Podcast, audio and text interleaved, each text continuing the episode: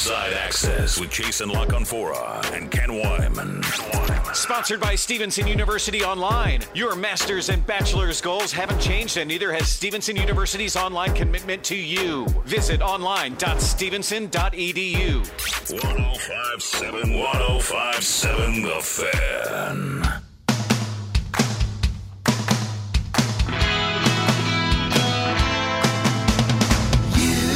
Our next guest won 320 games as head coach at UMBC. He was an All American at the University of Baltimore.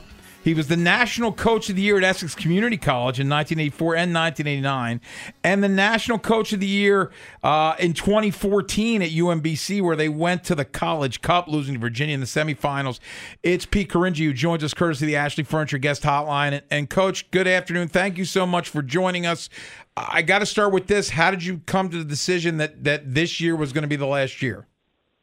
Um, it was a very tough decision. Uh, you know, at the end of last year, I obviously uh, was a little emotional. I, I was hoping to make it to the finals of our conference. We didn't. I talked to some players about it, um, and it just really it was just something that was uh, in the back of my mind. And during the break, it took a little break and went down to see the grandchildren and all that, and just kind of this is something I've been doing my whole life.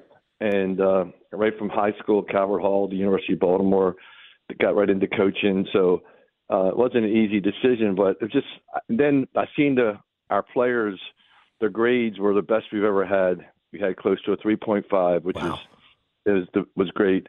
The APR was a thousand, which is perfect graduation rate, and no one went on the portal, which was a great sign um, because nowadays, you know, they, people go on the portal left and right.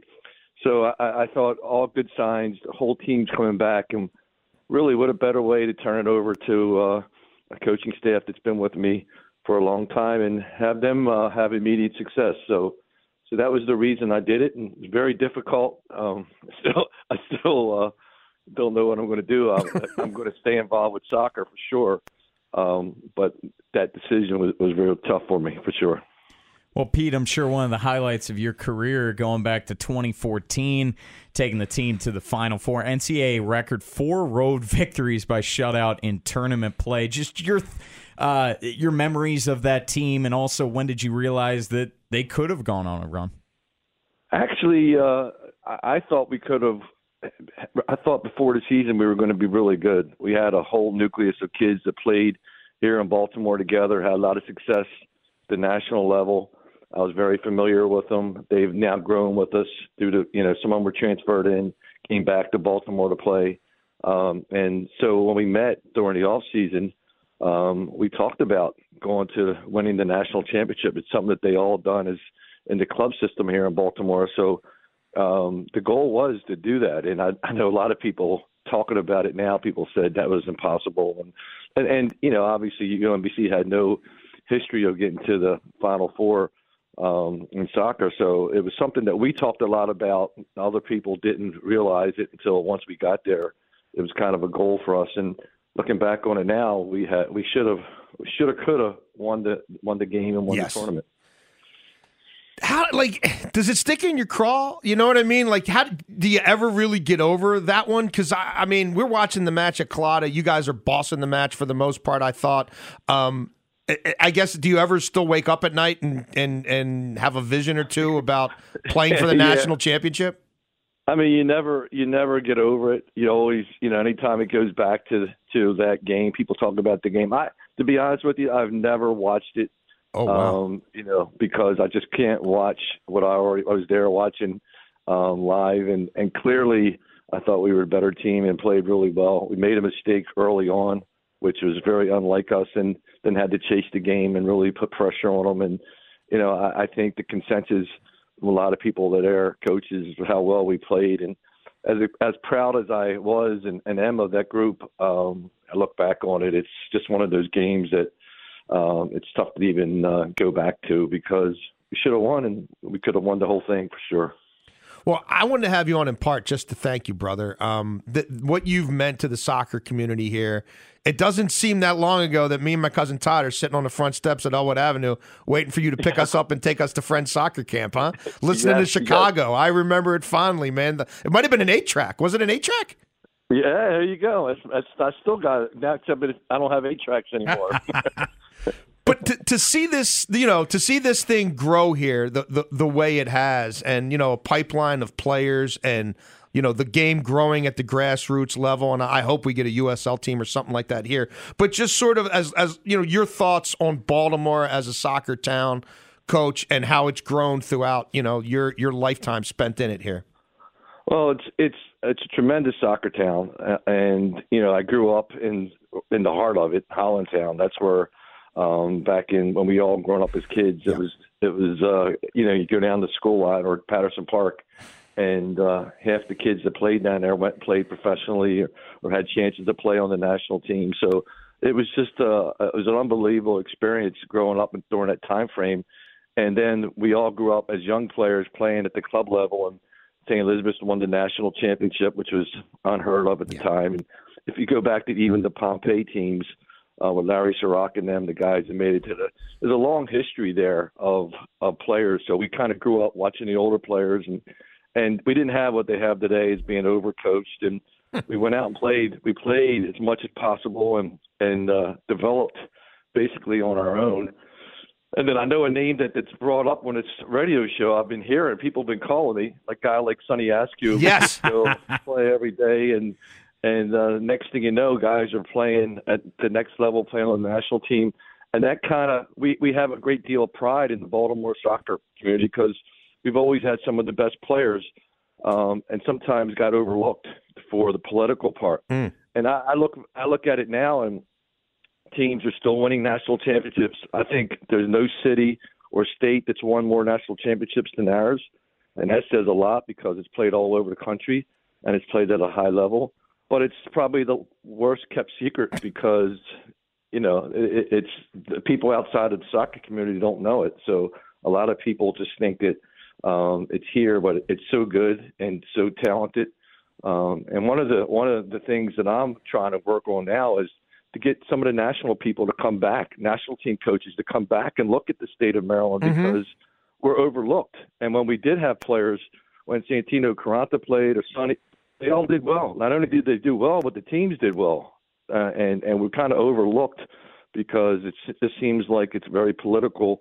Um, I know you, you know me, and Right. we'll get each other to coach, and and that's just that, that's been wrong. So um, for all the success we've had and all the pride that we have in it, um, we do get overlooked from the national side of it. Um, except they wouldn't want to play us, that's for sure. I I also wanted to, to get some of your recollections of, you know, there was a, a time in this country between the demise of the NASL and the rise of MLS where we had no competitive top flight league, uh, uh, you know, on international standards. And we'd go watch the Maryland Bays. And, you know, I mean, an outdoor, that was about as good as it got. And then you'd see guys like Jeff Agoos who played in those games go on, you know, from that league to play for the national team. But, but how important do you think that era was, keeping sort of the flame alive before we got a Well, World was a- Cup back and got MLS? huge- that was a huge era, and I was fortunate to coach in 1990 for the Maryland Bays. Yeah. When we won the whole thing, we we played San Francisco in the finals and beat them. Then we had to fly three days later to Vancouver and play them for the international U.S. versus Canada. So um, it, it was a great league in the sense of the players because I think all the players at that point realized that the MLS was they, they kept talking about the MLS coming um, in the next couple of years, and a lot of the coaches that were there that pl- that coached in that league went were the first coaches in the MLS. Um, I was told that the Bays won't come back if we won the championship. They'll come back one more year. So that's exactly the year I took the UMBC job, um, or else I could have probably sat around and waited and see what, what could have happened there. But uh, I made the right move, uh, um, obviously, and but it was really important during that time to keep those players playing, to keep the level high. Um, all the players that played on the U.S. national team were playing. Most of them were playing out in San Francisco. The team we beat, Yeah. once again, that we played against the national team, um, and 90% of our team is from Maryland or the Baltimore Baltimore region. So the local guys won the whole thing, and the team we play gets picked for the national team. So that's what- just the politics of it. Was Wynalda on that that San Francisco team, coach? Yes, he was. So Yes, he Eric was. Wynalda was on that team. Eric Wynalda would become Marcelo for decades Balboa. the U.S. all-time leading Sure. scorer for the national team. Yeah, Marcelo Balboa, Eric Wynalda, you know, all, all the guys that played, and uh, you know, we had we had the local guys, and, they were they were really good. Some of the some of the best in the country for sure. Coach, before I let you go, my friend Jamie Costello from Channel 2 wanted me to ask you about the face, Bobo, the wheel, Eels, and Big Tom. Well, that's that's uh, that's the original Pompeii team, and uh, when we were kids, we grew up down the school out. We all go over there. We watched them play. We play against them, and uh, get thrown around a little bit, and they would teach us the the tricks. And then obviously everybody down there had a nickname, and uh, so that's that's a lot of nicknames there. And then our group all grew up and had a tremendous amount of success, and watched the other group, uh, the group after us, come up and now it's uh it's it's not the same from that perspective of just going down to the lot and being around the older players now it's all as you know organized and uh you have to go be overcoached and et cetera et cetera but that's a whole nother topic that obviously uh we could talk about another time but We i really will. appreciate you guys No, putting me on of Um, course. Yes, because I do remember Jason coming to the camp, and we had him as one of the top prospects coming out of that camp. And then, know about and then that. what happened? I don't know about that. Well, I've well, heard, he- Coach, Coach, quickly though, I've heard that from multiple people. That's not true. That Jason La Canfora was a hell of a soccer I don't- player. I would not say what, that. What He was. happened? He was. He, he he's very modest about it. He was. He was one of the top prospects, but then he wanted to go into media, and think, and he ma- he made a wise decision for sure. That I did. Coach- that I did. Coach Pete Hey, we'll do this again Yeah. now that you got some time on your hands because I, I want to talk to you Oh, about I- this any- this Reyna versus Berhalter thing at some point too. Anytime, anytime. I, hey, I'm not doing anything right now. Anytime. Coach, thank you so much for Thanks, your time. Uh, enjoy retirement. We'll appreciate talk soon. Thank you, guys.